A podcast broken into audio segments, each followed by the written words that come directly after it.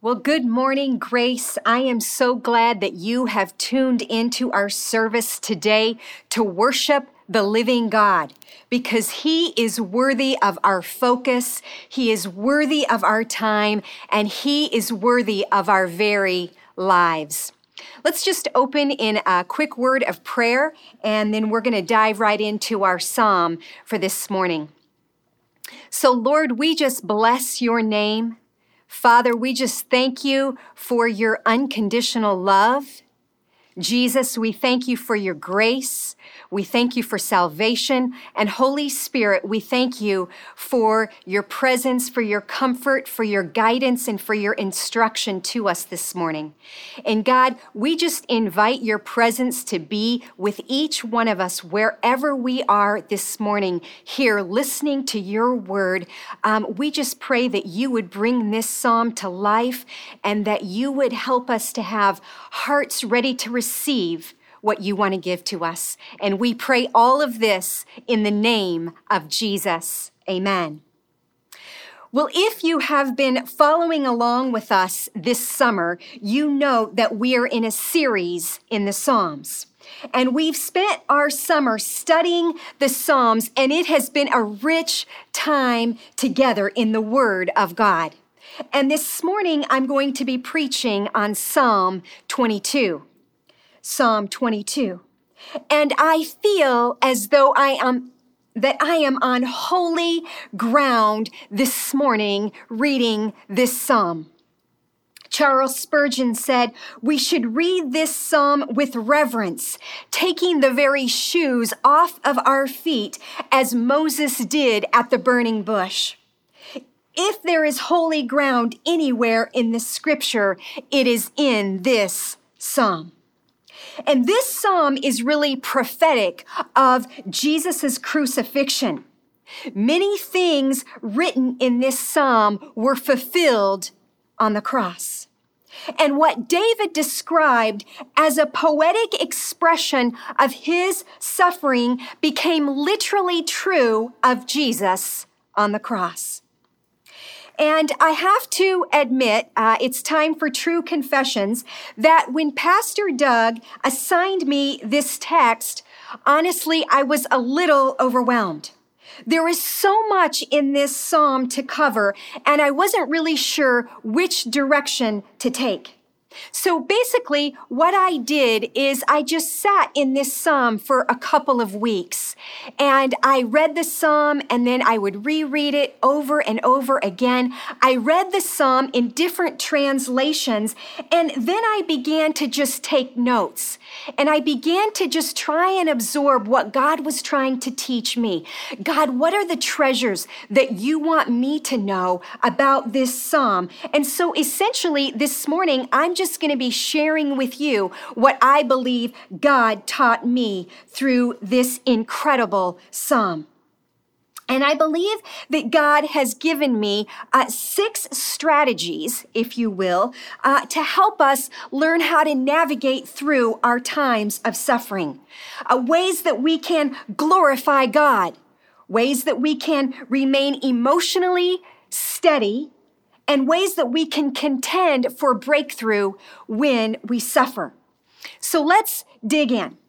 And we're going to start with verses 1 and 2. Again, I'm reading from verse uh, excuse me, from Psalm 22, verses 1 and 2. And this is what David said.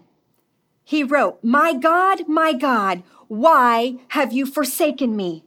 Why are you so far from saving me from the words of my groaning? Oh my God, I cry by day, but you do not answer, and by night, but I find no rest.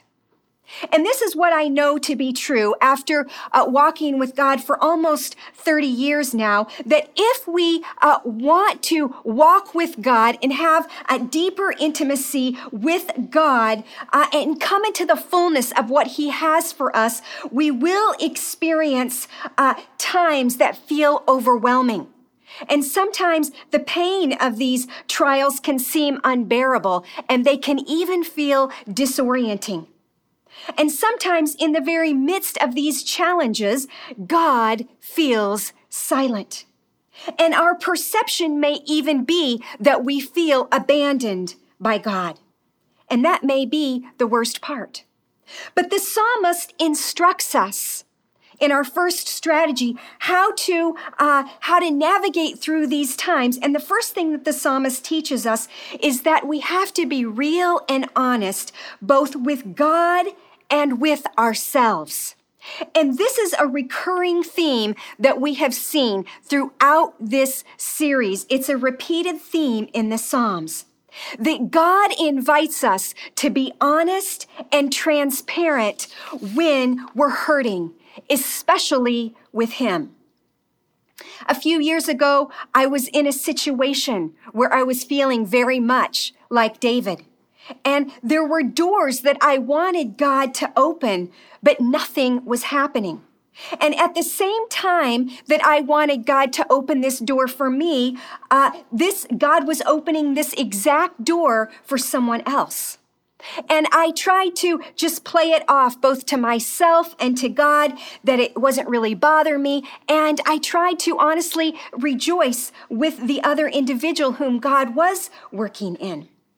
And I went to bed one night and uh, God actually woke me up in the middle of the night. And this is what he said to me. He said, Stacey, if you are not honest with yourself and with me about your disappointment, it will become like a festering abscess. And I do believe that God will speak to us in the language that we know. And as a gynecologist, I'm very familiar with an abscess. It's something that I treat on a regular basis. And the interesting thing about an abscess is that it's generally caused by an infection, a foreign invader. And then what happens is the body's natural defense walls it off but what can happen is, is if it's not treated, uh, it can begin to grow exponentially so, so much so to the point where that germ can begin to uh, spread throughout the entire body. And for me, in my situation, the foreign invader was disappointment with God and envy of what he was doing in someone else's life. And God told me that if I didn't confront this, then areas of my heart would be walled off, and this toxin had the potential to grow and expand in my soul. But if I brought it into the light, then there was potential for healing. Now, I realize that this is somewhat of a graphic example, and it may cause some of you uh, to squirm, but the treatment for an abscess is to open it up so that all that toxic material can drain out. And what God was showing me is that this is a principle that's not only true for the body, it's also true for the soul. And when our soul is hurting, we have to open up to God and be honest, raw, and real with Him so that the sorrow, the disappointment, and the pain can drain out. We need to get it out so that it doesn't stay inside and to, and develop into something worse like bitterness, resentment, or spiritual apathy. So strategy number one is to be honest with God and ourselves when we're hurting. Be honest with God and ourselves when we're hurting. And I'd like to just pause for a minute and I'd like to ask you the question Have you ever felt disappointed or abandoned by God? And if so, how did you respond? So, we're going to just take about 30 seconds to contemplate this question. And I want you to just uh, talk to God for uh, a minute. If there's any area, of, any area of your life where you're feeling disappointed or abandoned by God.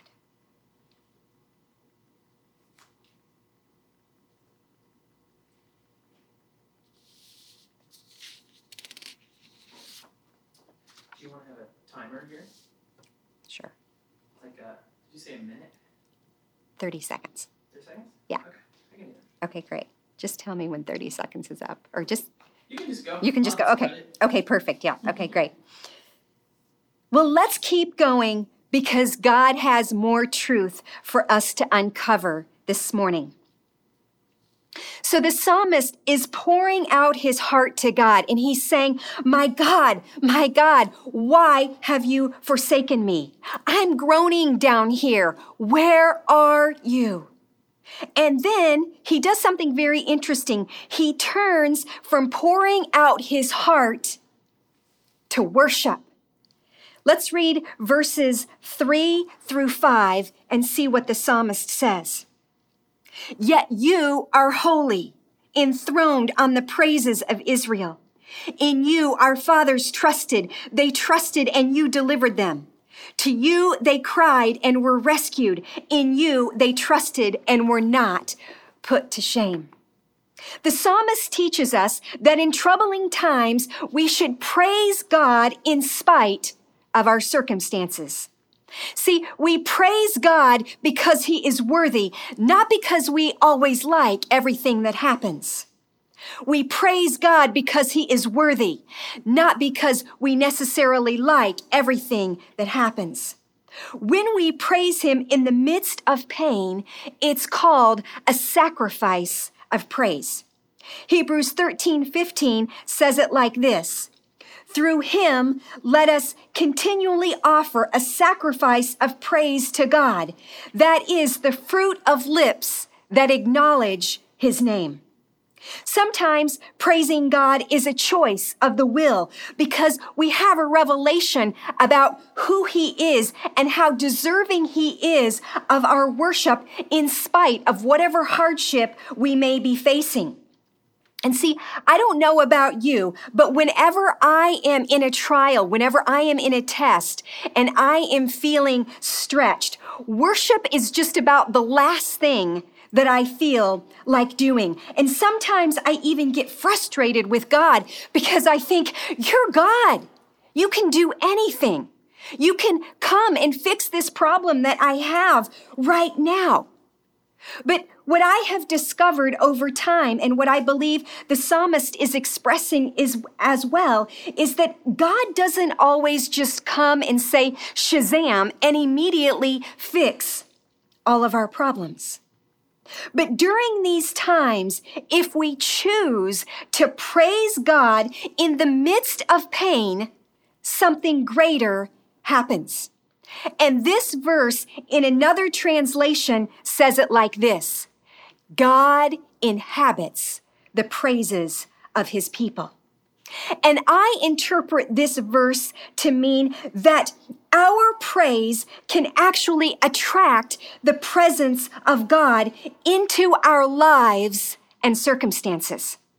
Did you know that your praise can actually attract the presence of God into your life and into your circumstance? Praise also overcomes despair.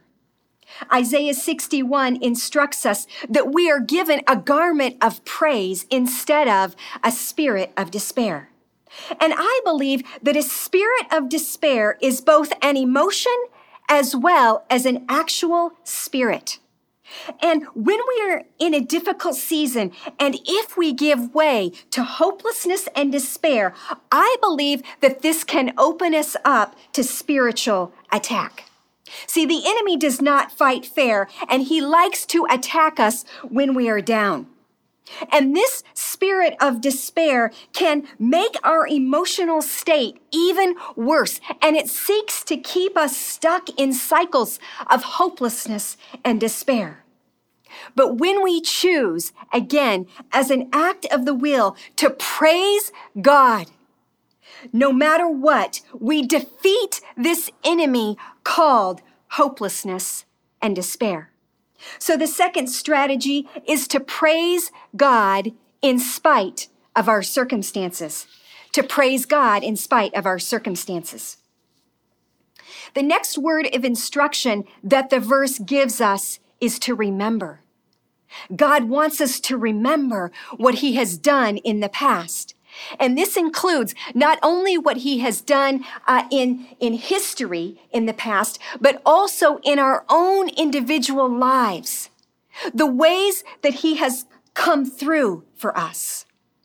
In the Old Testament, God's people would set up standing stones as reminders of their encounters with God and ways that He had moved on their behalf. And, church, we are forgetful people. And in dark times, we may be tempted to forget the truth and to believe lies instead. Lies like God isn't good, God doesn't care, and God isn't listening to my prayers. Or maybe the lie that says, I'm not worthy of God's time or blessing. But I want to give you a warning. There are like flashing red lights going off right now. When you are hurting, don't adopt bad theology. Remember and hold fast to what is true. Chris and I were missionaries in Africa for four years. And during those times, we faced so many challenges. I struggled with my physical health and I had malaria more times than I can remember. And we struggled financially, both with our expenses at home as well as our expenses on the field. And during those four years, uh, there were many times when I began to wonder, God, are you even here? Are you hearing my prayers? You're the ones, you're the one that sent us here. Where are you? But it's during these times that we have to remember that God is still who he says he is, even when it feels like life is falling apart. So strategy number three is to remember what God has done in the past. Remember what God has done in the past. So we're going to move on to verses 6 through 21. And this is a long psalm. I'm not going to read all of these verses. I'm just going to read uh, bits and pieces um, so that you can understand what was happening in David's life and what he was feeling. David said, I am scorned by mankind. I am despised by the people. All who see me mock me. Many bulls encompass me. They surround me and open wide their mouth like a roaring lion. My bones are out of joint and my heart is like wax. Dogs encompass me. A company of evil doers encircle me. They have pierced my hands and feet. They divide my garments among them, and my clothing, for my clothing they cast lots. But, O Lord, do not be far off.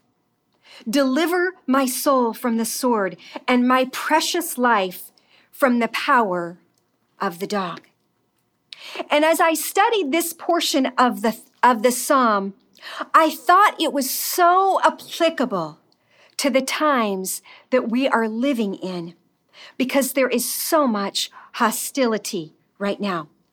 People are attacking each other in ways that I am not sure I have ever witnessed in my entire lifetime. And I think what God wants you to know this morning, church, is that when you are attacked by people, we have to remember that our real battle is not against flesh and blood. Ephesians chapter 6 says it like this Put on the whole armor of God that you may be able to stand against the schemes of the devil. For we do not wrestle against flesh and blood, but against the rulers, authorities, and cosmic powers over this present darkness against the spiritual forces of evil. In other words, what this passage teaches us is that our battle is ultimately not against human beings, but against the hierarchy of demons in the spiritual realm. See, Satan wants to pit us one against the other. This is a very common tactic and scheme that he uses. And the evil one doesn't care if you're white or black, if you're a Democrat or a Republican. He doesn't care if you think wearing a mask is a great idea or you hate wearing a mask. He just wants you to think that your enemy is the one who doesn't look like you or think like you. But listen, church, it's a lie.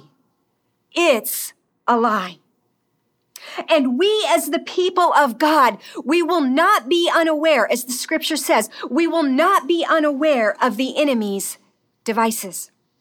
And the truth is, the reality is, church, is that we're not all going to agree. But disagreeing with someone doesn't make them my enemy. We can disagree with someone without attacking them.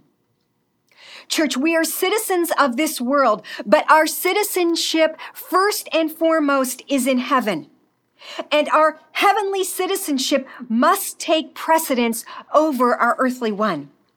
When we are attacked by people, we have to remind ourselves who the real enemy is.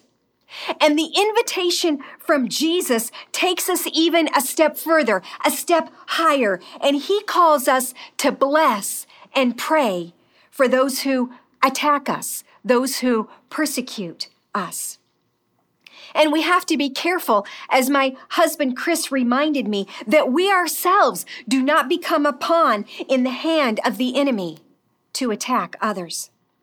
As the people of God, we are called to honor one another, even when, and most especially, perhaps, when we disagree. Amen? So, strategy number four is to understand that our real battle is against the evil one and not people. To understand that our real battle is against the evil one and not people. Well, we are making our way through this psalm, and I want to move on to verses 27 and 28. And this is what David says All the ends of the earth shall remember and turn to the Lord. All the families of the nations shall worship before you. For kingship belongs to the Lord, and he rules over the nations. I believe that God wants us to remember this morning that He is sovereign over the earth and He rules over everything that happens. He is in charge no matter what CNN or Fox News is broadcasting. And God also wants us to know that when we endure hardship, God is working in our lives and He is making us more like Him. And that really is the purpose of life, folks, is to become more like Jesus. Hebrews says it like this it says that Jesus himself learned obedience through suffering. If Jesus had to learn obedience through suffering, how much more must we? And I want to just remind you this morning that it doesn't really matter if our, our trials are caused by our own mistakes or by the mistakes or sin of others or the evil one. God can and He is redeeming our suffering and He's working it all together for our good. And this is an act of faith. We have to trust what God says in His Word in Romans, which says that God works all things together for good for those that love God and those that are called according to His purpose. See, when we suffer in God, it's always unto something greater. God doesn't allow suffering for nothing. It's not wasted. He's using it if we partner with Him. And if we can remember this truth that there is purpose in our pain, it can help us get through the difficult times. So, strategy number five is to rest in the sovereignty of God. Rest in the sovereignty of God. And the final verses in this psalm are verses 30 and 31. And I'd like to read to you these verses uh, from the message because I just love the way the translator uh, translated these verses. And uh, this is what David says in this psalm. Our children and their children will get in on this as the word is passed along from parent to child. Babies not yet conceived will hear the good news that God does what he says. And I don't know about you, but personally, I love these verses. And those of you who know me well know that I consider the training of my children to know and love the Lord as the most important calling on my life.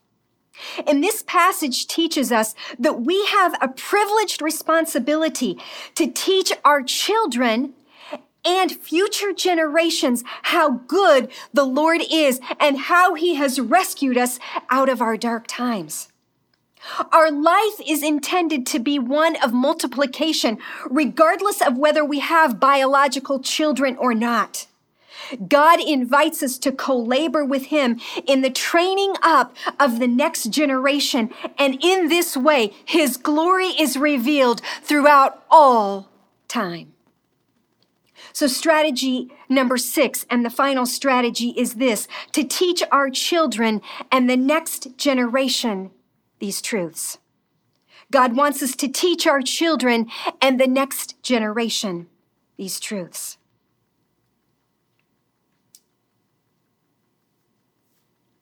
I am so very grateful for the word that God has given us this morning from Psalm 22. God has taught us how to respond in difficult times. He's taught us that we have to be real and honest with Him when we're hurting. God wants us to praise Him right in the middle of our storm. And God wants us to remember how He has made a way in the past. God wants us to know that our real battle is ultimately against the evil one and not against people. And he wants us to rest in his sovereignty and trust that he's working it all together for our good. And lastly, God wants us to teach our children and the next generation these truths. God's word and his spirit have provided us with rich truths this morning. But as I stated at the very beginning, this is first and foremost a psalm of the cross. On the cross, Christ suffered greatly. Not only physically, that's obvious, but he also carried the weight of humanity's sin on his shoulders. And Jesus quoted the very words of David as he hung on that tree My God, my God, why have you forsaken me? But the scripture says that after Christ humbled himself and became obedient to death on a cross, that he was exalted to the highest place. And he was given a name that is above every name. See, death thought that it had swallowed up the hope of man- mankind, but then God brought about redemption and applied the effects of the cross for the salvation of mankind. And maybe today you're asking the same question. Maybe you're crying out, My God, my God, why have you forsaken me? And you're wondering if God has abandoned you. Let me assure you that he hasn't. If God can take the darkest hour in human history, Jesus' death on the cross, and he can use it to bring about the greatest miracle in human history, which is the opportunity for those who put their trust in him to be reconciled to God through Christ, then God knows how to bring about redemption in our own trials. Just like he did on the cross, God is a master at taking the dark times in our lives and redeeming them into something useful, something beautiful, and something good. Amen and amen. God, we just bless you this morning and we worship you. God, we declare that you are worthy of all of our worship and praise, no matter what, no matter what we may be going through. And God, we thank you for Jesus. We thank you for salvation that we have through Jesus. We thank you that He is the Son of God, that He came to earth and died on a cross as payment for our sin. And three days later, He was raised from the dead, conquering death and disarming our enemy. We thank you for the scripture that says if we confess with our mouth that Jesus is Lord and we believe in our heart that God raised him from the dead, we will be saved. Thank you for this precious gift that we have in Jesus. Amen. Well, we have an anointed group of prophetic intercessors who prayed for you this week, and this is what they heard. They heard that God desires that we be holy and set apart, and that He is providing a way for us. They heard that God wants us to throw off spiritual apathy because spiritual rich, richness is available. And another person heard the word complete or completion.